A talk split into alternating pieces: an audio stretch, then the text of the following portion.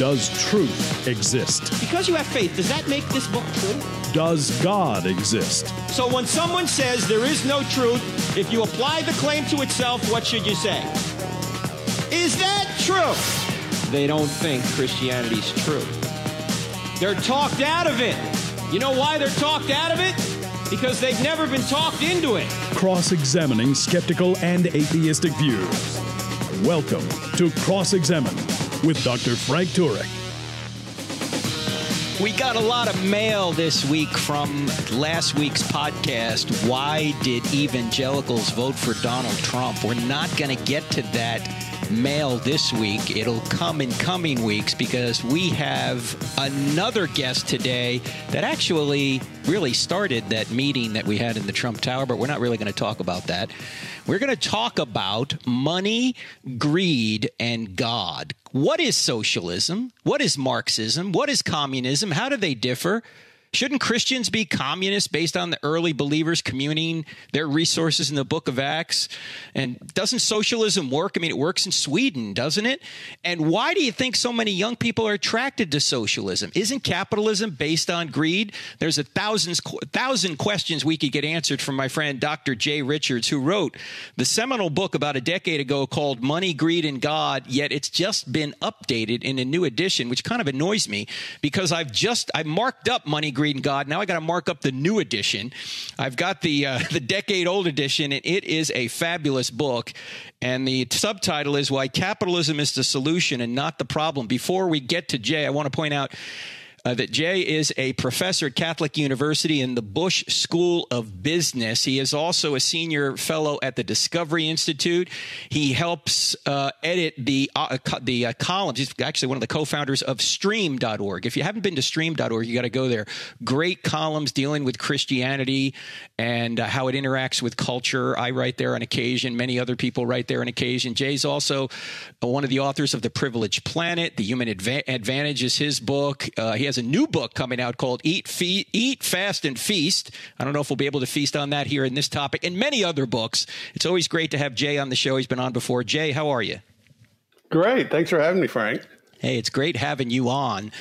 And uh, this Money, Greed, and God book is just I think whenever whenever people are confused about economics, I always say just go get Money, Greed, and God because it's such a seminal book. Why did you decide to update it? What, what, what's new in the new version?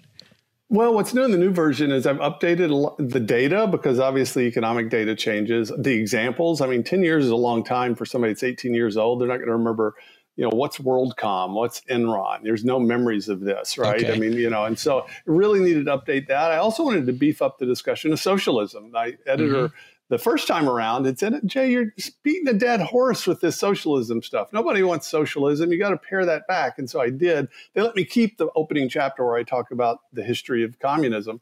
In the new edition, my, my new editor, uh, the same publisher, said, Jay, maybe we'll, we'll beef up the socialism discussion a little bit. so I was like, all righty, I've actually got some prose here somewhere. I can plug that in. And I was never really happy with the subtitle, which was the publisher that capitalism is the solution, not the problem. My publisher wanted that because the book originally came out right after uh, the financial crisis, and they thought it would be provocative, and it was. But I really wanted the Christian case for free enterprise as the subtitle. So in the new oh. edition, that's what this is. Just because I really it's supposed to be a, just a positive case, and also because the word capitalism and socialism, as you just mentioned, this is confusing to people, and if you don't define these terms properly, you never can have a good argument about it. Yeah, I've just noticed the new edition does have a different subtitle. I didn't even know that. Okay, well, let's get right into it then. Let's not waste any time. Give us the difference between socialism, Marxism, and communism, and then we'll talk about capitalism later. What's the difference between socialism, Marxism, and communism?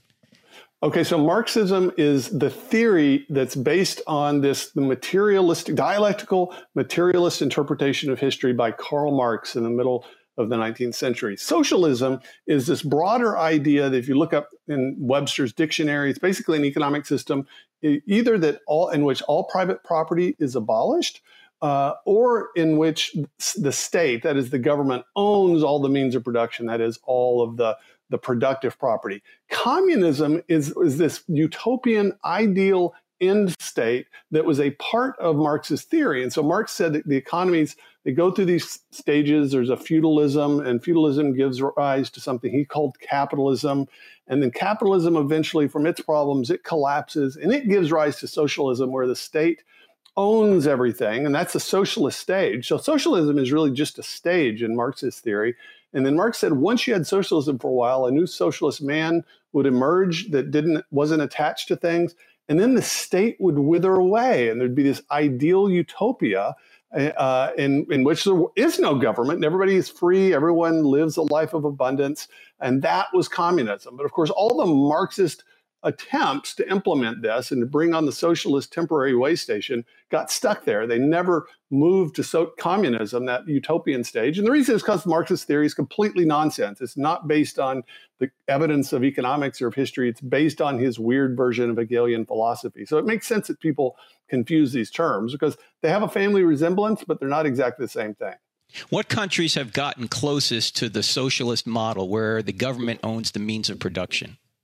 The closest that anyone ever got to that was the Soviet Union right after the Russian Revolution in 1917, 1918. Uh, Vladimir Lenin was in charge, and he immediately tried to implement, you know, abolish prices, abolish private property, collectivize all the factories, uh, collectivize all the peasant farms, so big sort of government owned farms. It led to such catastrophe that several million people died of famine as a result of it. And he, Lenin had to actually implement uh, price reforms and market reforms in the early 1920s because it was such a disaster. And that, it's such a disaster when this is tried, when you literally abolish private property, that most Marxist and communist and socialist uh, experiments, you know, in places like Venezuela, they go part of the way there. So in Venezuela, they've nationalized a bunch of industries, but they haven't, say, confiscated everyone's houses and cars. And so the effects of of pure socialism are so immediately disastrous that any politician that doesn't have absolute control is not going to try it. They're going to always try sort of halfway measures. It seems to be a misunderstanding of human nature that they think that people don't need to be incentivized to work and that people are going to work hard and not be able to enjoy the fruits of their labor. What do you think? Is that the real reason it doesn't work? Why doesn't it work? Yeah. I mean, I think one, it's based on, as you said, basically a false understanding of human nature.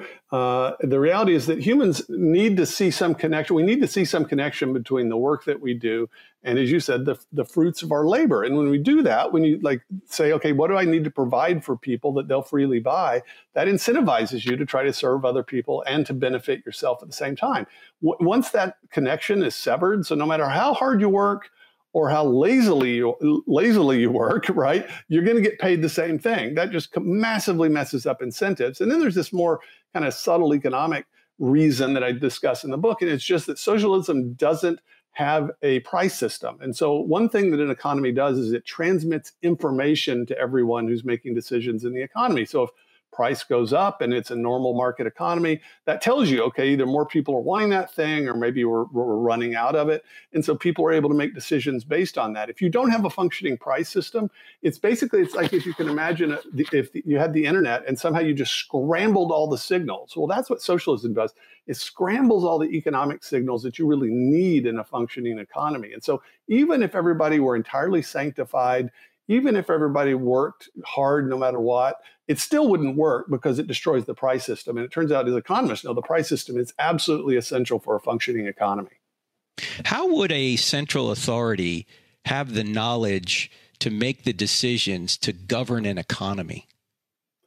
no central authority can do that, or at least any, I'd say any finite human central authority. This is the key problem that the famous economist Friedrich Hayek pointed out. It's this, this knowledge problem. And so uh, a central authority would need to know, okay, how much would Jay Richards pay for this particular type of shoe at this particular moment under these conditions? Well, he doesn't have access to that information. In fact, nobody does. And if you think of an economy, it's this sort of input of trillions of those kinds of decisions happening all the time prices are fluctuating to accommodate that. And so, unless um, you have basically God in charge of the economy and directly setting prices, it's not going to happen because nobody has access to that information. We're talking to Jay Richards, his brand new book, Money, Greed, and God You Need to Get. It is the standard work, in my view, on economics, particularly from a Christian perspective. And we'll talk more with Jay right after the break. You're listening to I Don't Have Enough Faith to Be an Atheist with Frank Turek on the American Family Radio Network. We're back in just two minutes. Ladies and gentlemen, can you help me with something? Can you help me get this podcast before more people? Not only tell your friends about it, but go up to iTunes and put a five star review on the I Don't Have Enough Faith to Be an Atheist podcast. If you do that, it will help us move the podcast up the charts so more people will hear it. Thank you so much for partnering with me on this.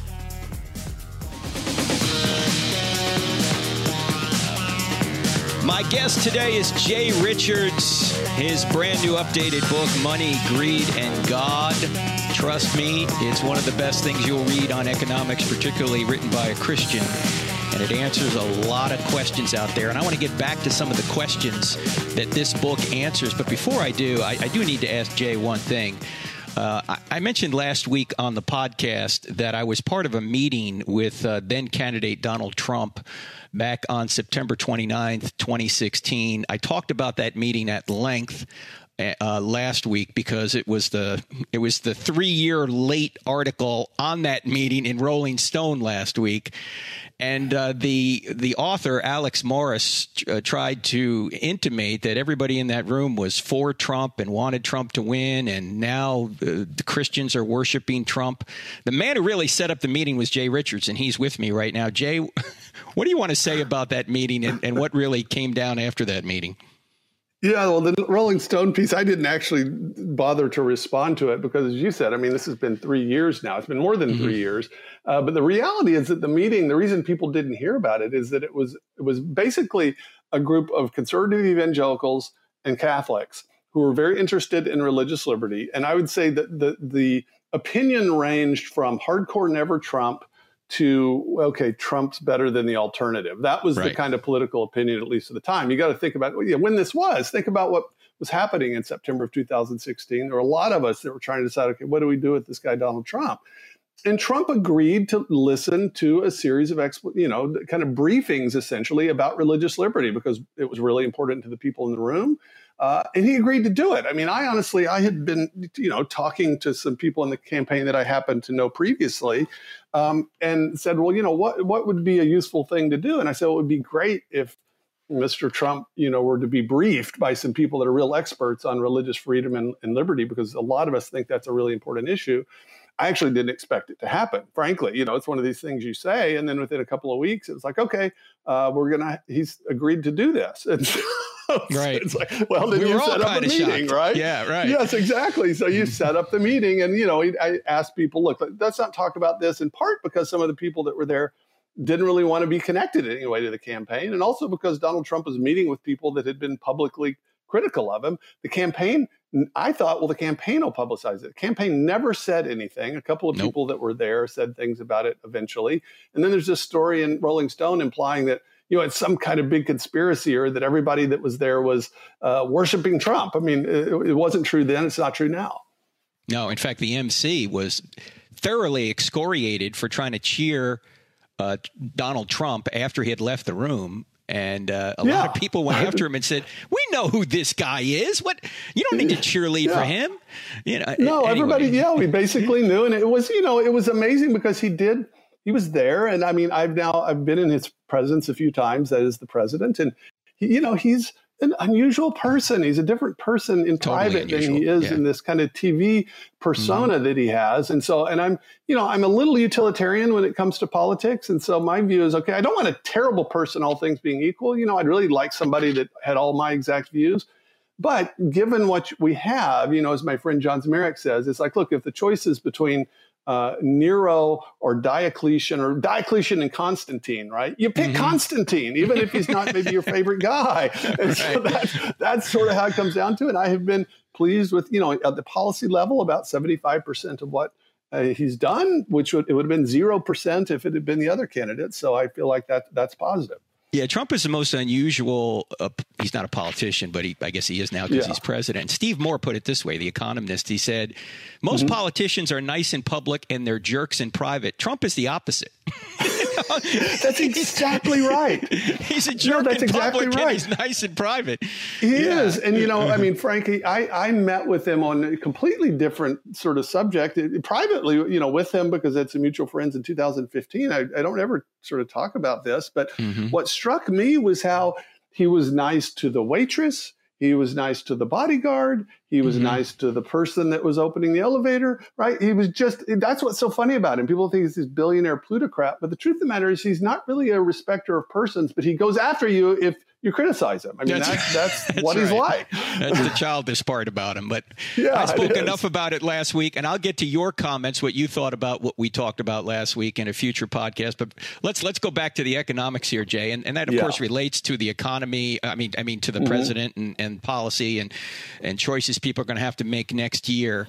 Um, let's go back also to what some Christians will say, and maybe some more on the progressive side, the liberal side will say, hey Mm-hmm. As Christians, you should really be almost communist because that's what the early Christians did in the early chapters of the book of Acts. Now, you address this in Money, Greed, and God. Give us a short answer to that. Yeah, the short answer is that, first of all, what happened in the early chapters in Acts in the church in Jerusalem wasn't communism or socialism. Notice the government wasn't involved. No one is collectivizing private property. What happened is in this very unusual moment, it's right after Pentecost, there have been thousands of Jews who've come from around the Roman world to gather in Jerusalem. And then thousands of them suddenly become Christians. They're away from their homes, their jobs, their families. And in that unusual it's really emergency situation. The Holy Spirit moved on uh, the, the new Christians that were local, that is, that had their possessions, and persuaded them, say, look, sell your possessions and, and then share among uh, your, the new Christians that are here as a part of this community. Now, for all we know, this happened for six weeks or maybe six months. You know, you read Paul's letters, this was never treated as a, a sort of normative model that all congregations were supposed to follow. Um, it was a response to a very sort of an emergency situation. And it, it, under that circumstance, it absolutely made sense. But it's not co- communist any more than our families are communist. I mean, hmm. obviously, in your family, you share in, in, common amongst yourselves. You don't, you know, you don't charge your children for every meal that they eat when they're 16 we, years old or whatever, right? We should, yeah, right, absolutely. Now that I say that, I need to think more about it. But the reality is, nobody says, "Well, families are communist, so let's all be communist." No, it's, it's sharing in common and living a communal life voluntarily voluntarily has nothing to do with modern socialism or communism. It's just it's really just uh, the result of not being careful with our terms and our thinking that leads people to say this. Now we hear that socialism works in Sweden. Is that true? No, it's not true. And, um, and, in fact, if you look at the Index of Economic Freedom, I encourage uh, uh, listeners to do that. Just go look at the most recent Index of Economic Freedom. What you'll notice is that all the Scandinavian countries are ranked fairly high. In fact, sometimes these countries are higher than the United States of America on the index of economic freedom. That's because they're generally friendly places for doing business. It's usually really easy uh, to start businesses. Now, they do have high uh, income taxes, and they do have a kind of cradle to grave welfare system. But, but in terms of kind of defining socialism as government control or ownership of the economy, in Sweden, which is probably the closest to, to, to socialism of any of them, the government owns about 15% of the economy. So it's simply not true. Now, these countries did all go through a kind of semi socialist experimental phase in the 1970s, and it led to a depressed and moribund economy. And so every one of them is now going in the other direction. And so when people say this, what they're really what they're doing, people like Bernie Sanders, they want they know you have a positive mental image of Scandinavian villages, right? You're picturing this mm. Norwegian village, and everybody has a Volvo in the garage, and they're singing songs together around the campfire. And so they're counting on you to have that mental image and not to have actually done an economic analysis of Scandinavia. But it's absolutely not true. If you want to example of actual democratic socialism in action, just look to Venezuela. That's the best current example we have. Now, Jay, I know that they don't have to spend as much on defense as we do. Does that enable them to have a, a, a, more of a, as you would say, cradle to grave socialistic system than than than we do, or what's the reason that they yes, have more of these benefits? That's part of it. They certainly don't have to spend a whole lot of money on defense. I mean, we're spending mm-hmm. it. In fact, we're doing that. We're, we're, sort of an American defense umbrella for all of Western right. Europe. The other thing is that all of these countries are basically small American states in terms of size. So, uh, Norway, for instance, is about the size of Washington state in terms of its population. It's also highly ethnically homogenous. They have very mm. particular cultures. They tend to generally think, okay, people, you shouldn't live on the dole. So, there's these strong cultural expectations. And so, I think there's no reason to think that every people group responds exactly the same way to different tax rates. And so, I honestly think that Scandinavian culture, people are generally, at least historically, they're willing to have a larger and more activist state, uh, just as we're, you know, more willing to deal with things that are close to us nearby. But it doesn't follow, even if something worked perfectly in Norway with 5 million Norwegians, it doesn't follow that you could scale it up to a highly diverse nation state that spans a continent that has 330 million people in it. That's the, the thing that socialists always confuse is the problem of scale. So there are things that work at the level of a family or a neighborhood or a local church or a state that don't work necessarily at the size of a nation state. So I think this one of the conservative dispositions is to look at social institutions and pay attention to scale and realize that the same thing doesn't work at every level. The two industries that the government seems to control significantly are education and healthcare. Is there any connection between the fact that the government controls those industries, at least to a large part, and their prices are high mm-hmm. and the quality's low? Is there any absolutely? okay. Yes, and in Why? fact, I'll what name one it? other one. So there, it's it's highly intrusive government. And the third one is higher education. Higher education, yes. at least good at the elite level, but those are the three industries that the federal government has been the most involved with in the 20th century, and they're the three areas that go up much faster than the rate of inflation. Everything else, consumer spending, you know, consumer goods, computers, cars, all those things adjusted for inflation, the prices actually go down on those things. Hmm. So I said education and healthcare. Are you saying secondary education and higher education and healthcare? Not those three no, areas? so higher. I'm sorry. So higher education, healthcare, and housing. Oh, those housing. are the three. Okay, housing, housing, yes. And so, so the mortgage market is highly manipulated and controlled by the federal government. And those three all go up in prices on average about twice the rate of inflation. Hmm. And that is because too much government involvement in your view? Absolutely. In fact, every single one of those, if you look, are they're basically the three most regulated industries uh, in our economy, and they're the three sort of outliers in terms of prices continually going up, adjusted for inflation, rather than staying the same or going down.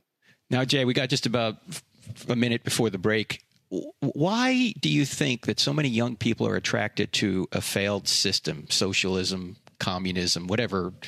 Why? Why are so many young people attracted to this? I think it's because, for the one thing, nobody knows what the word means.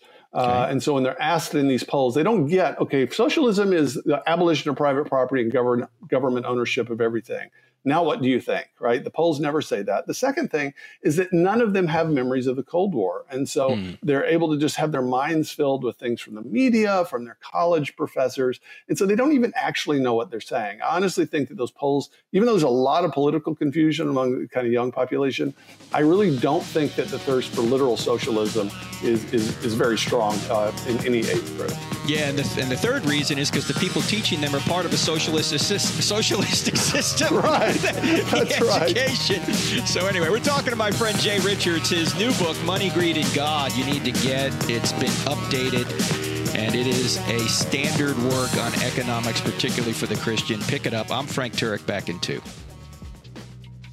If you find value in the content of this podcast, don't forget to follow us on Instagram, Facebook, and Twitter. Join our online community to have great conversations, grow in your knowledge of God, and become a better defender of the Christian faith. Also, don't forget to subscribe to our YouTube channel where we have hundreds of videos and over 100,000 subscribers that are part of our online family. Find us by searching for Frank Turek or Cross Examine in the search bar. You can find many more resources like articles, online courses, free downloadable materials, event calendars, and more at crossexamined.org. Merry Christmas. Welcome back to uh, I Don't Have Enough Faith to Be an Atheist with Frank Turek on the American Family Radio Network. If you're low on the FM dial looking for National Public Radio, go no further. We're actually going to tell you the truth here. That's our intent anyway. You're not going to hear Money, Greed, and God, not in this context anyway, on National Public Radio. We're talking to my friend Jay Richards about that. Before we go back to Jay, I got to mention a couple of things coming up. Uh, this year, this year, this well the end of this year next week this coming week uh, november 19th i'm going to be emceeing a online meeting for southern evangelical seminary if you're interested in really going forward and learning apologetics philosophy theology evidence for the faith then you may want to be a part of this live online Zoom meeting. Just go to ses.edu, click on events, you'll see it there, ses.edu. I'll be emceeing it. You'll be live with me and Richard Howe and some other folks uh, on Zoom Zoom video. It's Thursday night. I want to say it's 7 p.m. Eastern Time. Just go check it out right there. Also, want to mention that this is listener supported radio. We're coming up to the end of the year, and we can't do what we do on college campuses. As you know, we go to college campuses and present. I don't have enough faith to be an atheist. We go to high school campuses, do the same. We have radio. You're listening to it right now. We have TV on the NRB network. We also have a great uh, presence on YouTube, on Facebook, on Instagram, providing answers answers to young people who have questions about Christianity, theology, philosophy, apologetics, that kind of thing. We can't do it without you. So if you feel led to give to crossexamine.org, go to our website, crossexamine.org, click on donate. 100% of your donations go to ministry, 0% go to buildings. We're living in the internet age. We don't need buildings. We all work out of our homes and we go to where you are. We go to the college campus, the high school campus. We go wherever young people are. That's who our primary, uh, our, our group is that we're trying to reach. So 100% goes to ministries, 0% to buildings, and it's tax deductible. All right, back to my friend Jay Richards, Money, Greed, and God. It's his book that you need to get. Now, I think, Jay, being liberal economically, I think is understandable, particularly for young people, because they see a problem mm-hmm. and they mm-hmm. want a solution. And the tendency is to think that one needs an authority to solve a problem, a top down solution. And the biggest, most obvious authority out there is government, but top down doesn't work economically. Why doesn't it work, Jay? Well, it doesn't work because, I mean, honestly, even if you didn't kind of have any theoretical understanding, you could actually look at the history of the 20th century. And what you find is that countries that have not anarchy, but have a functioning government with the rule of law, uh, private property rights, entitling rights, and limited government. That is, government's not involved in everything, it just mm-hmm. focuses mm-hmm. on the rule of law. And then that sets up the conditions for a wide amount of economic freedom in which people find ways to engage in so called mutually beneficial interactions, right? To trade in ways. So I, I buy something from someone freely. They wanted what I had, and I wanted what they had. And we wanted those things more than the thing we had. And so we trade freely, and we both end up better off as a result. So we know that countries that have that everyone ends up doing better. That people are lifted out of poverty, uh, per capita income goes up, all the stuff you'd want from an economy. Countries either that have dysfunctional governments on the one hand that just simply you know can't even sort of maintain a police force, or that do too much, do way more than it's competent to do, are always disasters. And so I'd say the first thing to do, rather than getting worried that you don't know economics, is just look at the evidence from the 20th century because it hands down it's obvious what's going on. Now there are sort of more complicated economic explanations that I go into in the book Money, Greed and God for why this is, why a market economy works well. I do think that sometimes some of my fellow free marketers they get themselves in a kind of rhetorical bind because they make it sound like government is always the problem. That's mm. not really the right lesson because if you don't have a functioning government, you don't have a free market. I mean, it's not like the law of the jungle is a free market economy, no, right? right? I mean, yeah. th- that's not a good thing. What you want is a healthy, functioning, limited government that focuses on its core competence and then allows other institutions, churches and smaller governmental institutions and families and voluntary organizations to prosper and businesses to prosper. Those are separate institutions other than government. That's what you really want. You want a healthy social ecosystem. And under those con- uh, under those conditions, you get a, a, a, much healthier economy. And I would argue also kind of set up the conditions for us to be able to develop virtue, to be able to practice our religious faith uh, more faithfully, and all those good things. In fact, you have an example in Money, Greed, and God that I think is just fabulous that explains why a top down system won't work and how a free market actually helps everybody. It helps the poor, it helps everybody above the poor, even the rich, it helps everybody. And it's the mm-hmm. example you give where you say, okay, nobody at Apple, there's no one person at Apple who knows how to make an iPod. In fact, right. or an iPhone. And there's no one person who knows even how to make a pencil. Can you unpack that illustration or that story? Absolutely. Because it illustrates it so beautifully. Yeah, and you said iPod because that was the original That's edition right. of 2009, right? That's another thing I had to update. yeah, Nobody knows what an iPod okay. is. Yeah. yeah. Or grandpa's. Right. That was iPhone. Yeah, so the basic idea comes from a, this iPencil by Leonard Read. It's just the point that in a market system, and you have rule of law, and people are able to attend to prices, you can have these exquisitely complex supply chains and create things that no one person knows how to do. A pencil, it, you know, it seems like the simplest thing in the world, but most people don't know how to do graphite mining. Most people don't know how right. to do rubber farming. Most people don't mm-hmm. right know how to do the carpentry that's required. All these kinds of details and yet there are pencils and they cost two or three cents. How is that possible? Well, it's possible in part because human beings are created in the image of God and we're creative, but no one person knows how to create a pencil. It requires a particular kind of coordination or really cooperation because we're both individuals made in the image of God, but we're also social beings. And so a good functioning market economy allows us to do things by, by um, you know, sort of bringing our labor together, cooperating our labor in ways that produce things that none of the individual members could produce. And so, a simple, homely example is the pencil.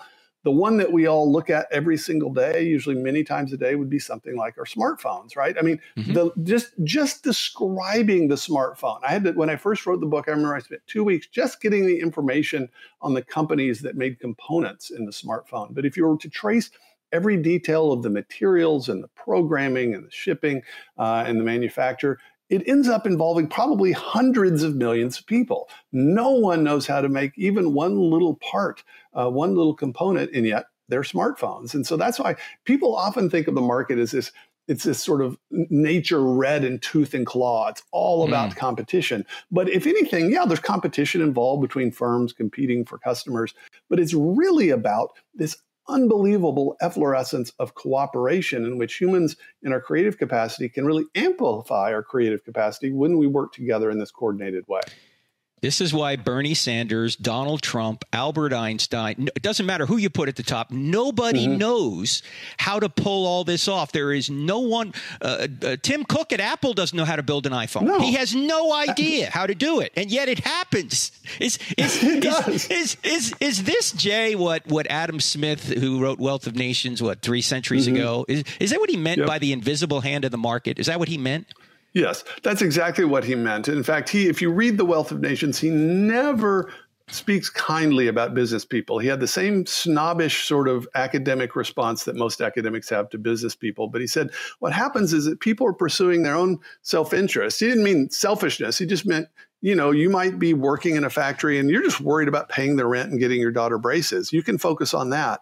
But because of a market system, what what Smith called the natural system of liberty, in which you have a, a rule of law and you've got a minimally virtuous culture, people can pursue these narrow self interests that they have, the things they're interested in, and yet they will produce something that is, first of all, no part of their original design, and that also benefits other people. That's the remarkable thing. And so it's sort of counterintuitive because what's intuitive is that we'll get the nicest, smartest person in charge of the economy and everything will be great. That kind of makes intuitive sense. This idea that uh, setting up a system where people are allowed to pursue their individual self-interest and that will benefit us that's counterintuitive. And so this is why it's always a little bit difficult to have these things because to, when you, economic knowledge it requires some thinking and thinking past stage one because the things that seem like they might they might not work or might work don't work very often in economics and the things that seem like they don't work actually if you look at the evidence do work Yeah, and I'd highly recommend people you get this book, Money, Greed, and God, because Jay Richards explains all this. He's my guest today, and this book has been updated. No more iPod, we got iPhone in the book now. but the principle is the same. It's the same yeah, principle same. Adam Smith was talking about 300 years ago. Nobody That's knows right. how to even build a pencil, and yet we have pencils. Why? Because the free market allows people to come together, even when they don't know one another, to create these things that no one person could do. Now, Jay, we, we'd be remiss if we didn't talk about this because a lot of people will say, look, capitalism is based on greed. So how can Christians mm-hmm. be for it? How do you respond? It's not based on greed. So, as I said, you know, you could be a worker in a factory. Just think about yourself. I mean, most people listening, they're they're not doing their job simply because they're greedy. Now, yeah, they, they may want to get ahead in life, but they're probably working because they need to pay bills. A lot are doing it because they love what they're doing. They need to provide for their children. And this is sort of Adam Smith's point: is it's not that well, the butcher, the brewer, and the baker ought to be greedy. Smith never said the greedier you are, the better off the economy will be. There are people that said that, but that's not the lesson. The point is, on the one hand, that in a market economy, we can pursue our legitimate self interest that are perfectly fine to follow. And then his secondary point is that even when or even if people in a market are greedy you can't really you can't extinguish greed because of the fall you're always going to have greed and so what you want to say is okay what economic system is best at channeling greed into socially beneficial outcomes? Well, under a market economy, even if you're greedy, uh, the best way to actually fulfill your greed is to provide something for people that they'll freely buy. That's different from socialism. In socialism, a greedy person's not oriented toward meeting the needs of customers, he's oriented toward paying off and currying favor with government regulators. And so that's mm. sort of the point. What you want is an economic system that's fit for the fallen human condition. There's nothing about the logic of capitalism or a free market economy that requires greed, but it does better than any known alternative at channeling human greed into beneficial outcomes. Yeah, you say in the book that um, you've got to compare these economic economic systems not against utopia, but the live options. Mm-hmm. Unpack that for us. Absolutely. I mean, this is really the problem with so many things that young people do. I've heard people say, "Well, there's there's poor people in the world. Some people don't have enough to eat. Some people still get sick and don't have enough health care." Well, that's not a description of an economic system per se. That's a description of the human condition. Scarcity is a reality. In fact, that's sort of the second lesson of economics. Incentives matter is the first one. The second one is that their scarcity is real. Everybody can't have everything that they want. And so what you want to know is, okay, what is the best system at alleviating scarcity, at allocating scarce resources, and helping us to be able to create wealth that wasn't there before? That's the relevant question. And so you don't want to blame the market economy for things that are just a part of the human condition. You want to say, okay, which of the economic systems that have been tried is the best at alleviating that basic reality? That's the real question. And when you ask the question that way, I mean, there's really only one system that comes anywhere close to doing what we want it to do. And we're going to talk more about it right after the break with Jay Richards. I want to ask him about income inequality when we come back. What about that? Can the government do anything about it? Is it a real problem? My name is Frank Turek. You're listening to I Don't Have Enough Faith to Be an Atheist. My guest, Jay Richards, his new updated book, Money, Greed, and God You Need to Get. Trust me, we're just scratching the surface here. We're back in two minutes. Ladies and gentlemen, I Don't Have Enough Faith to Be an Atheist is a listener supported radio program and podcast. If you like what we do, would you please consider going to crossexamined.org and giving us a tax deductible donation? 100% of your donations will go to ministry, 0% to buildings. Thanks so much.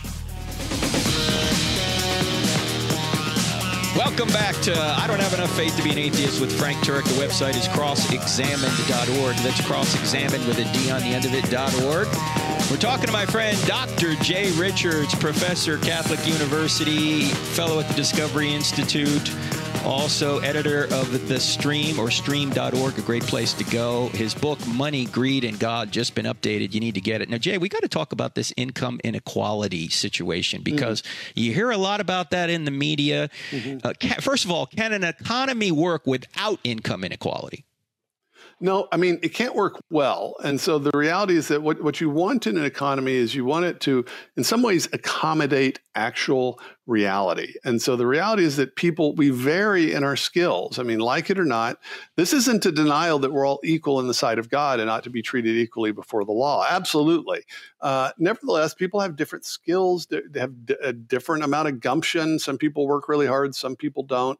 Um, there's just massive variations in our abilities to produce things that are economically valuable. And so, um, if you want people to be able to enjoy the fruits of their labor, there's going to have to be some kind of economic inequality. The second thing is that uh, really, rather than focusing on inequality, is that actually the problem? I mean, for instance, there's a massive income gap between Bill Gates and me, and between Jeff Bezos, for instance, he's yes. the richest guy, and me. It's this massive orders of magnitude different mm-hmm. gap, right?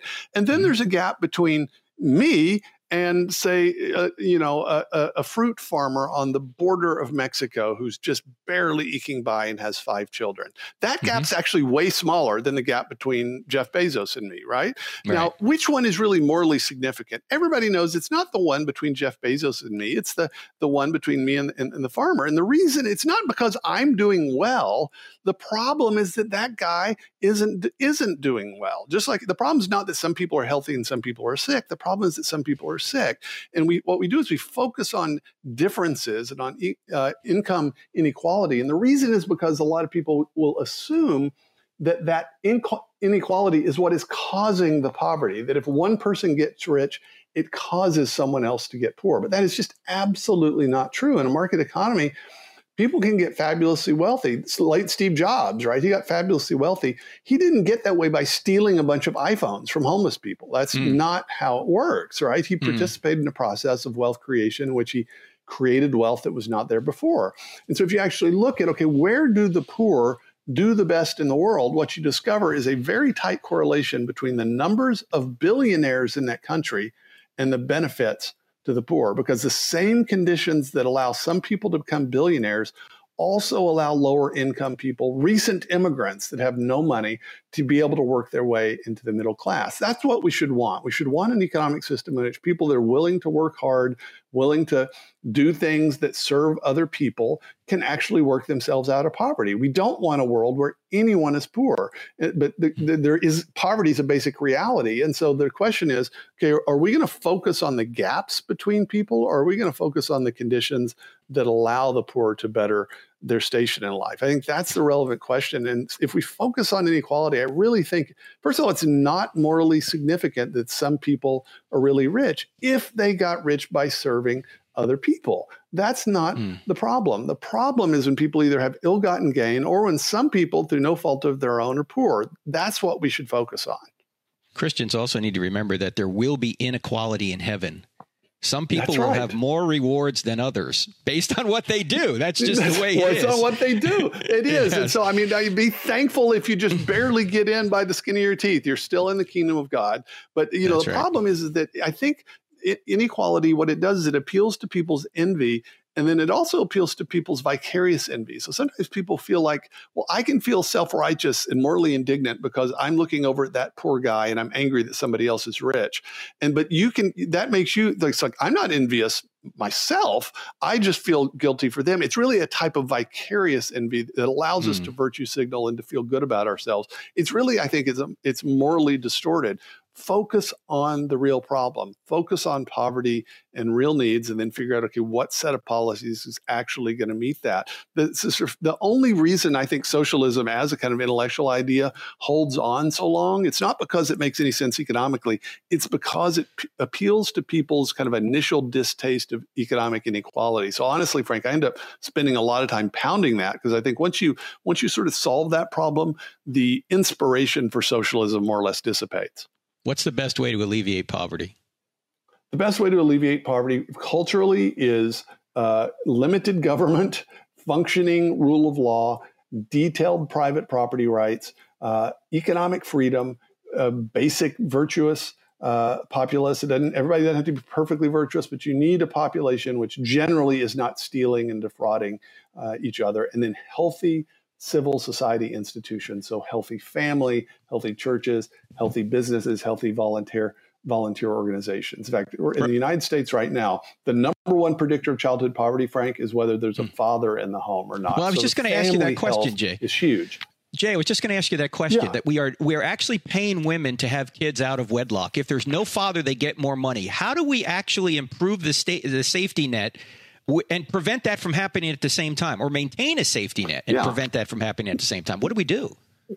Well, what we do is we have to devolve it down to a more local level. So this, you get these kind of perverse incentives because the federal government is dealing with detailed family decisions, right? And so if they do that, the only thing they can do is just pay women as generic women.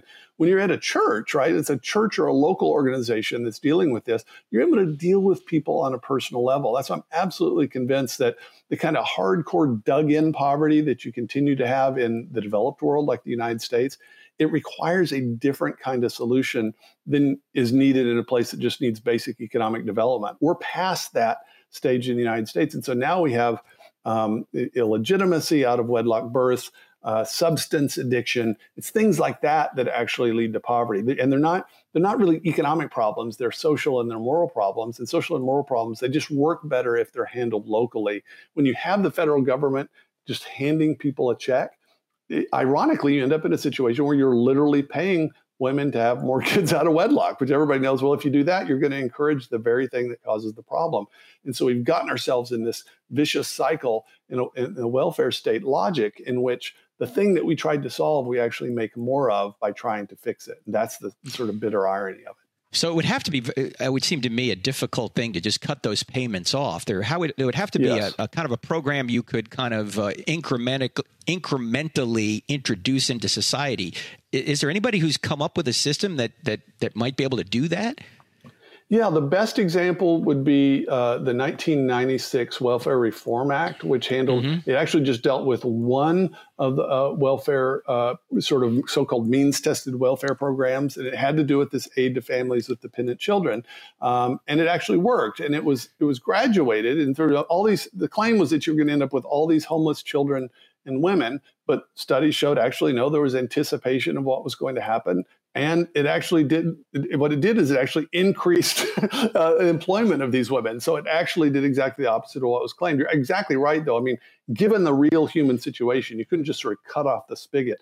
It would have to be done gradually and it would have to be done in a way that you don't lose the social safety net. There's a social safety net. It's just evolved down to a more local level to the level of, of private charities and cities and neighborhoods and things like that. But until there's a political will to do that i'm not optimistic that's going to happen no, you actually um, had a either was a debate or a, a, presentation you gave about the connection between religious and economic liberty, how they fall together. Yes. Can you just kind of give us a, a, sentence or two on that or a short explanation? Absolutely. Of- yeah, it's a, basically if you look at the index of economic freedom and then you look at Pew's index of religious freedom, what you find is that at the extremes, these two things hang together. So if you believe in, in in religious freedom and religious liberty, but you might think, but I'm kind of a left winger on economics. You should really look at this data because it turns out that um, if you don't have any economic freedom, you're not going to have religious freedom for long, and vice versa. I mean, obviously, if you're told what kind of job you can do, how much you can make, how many kids you're going to have,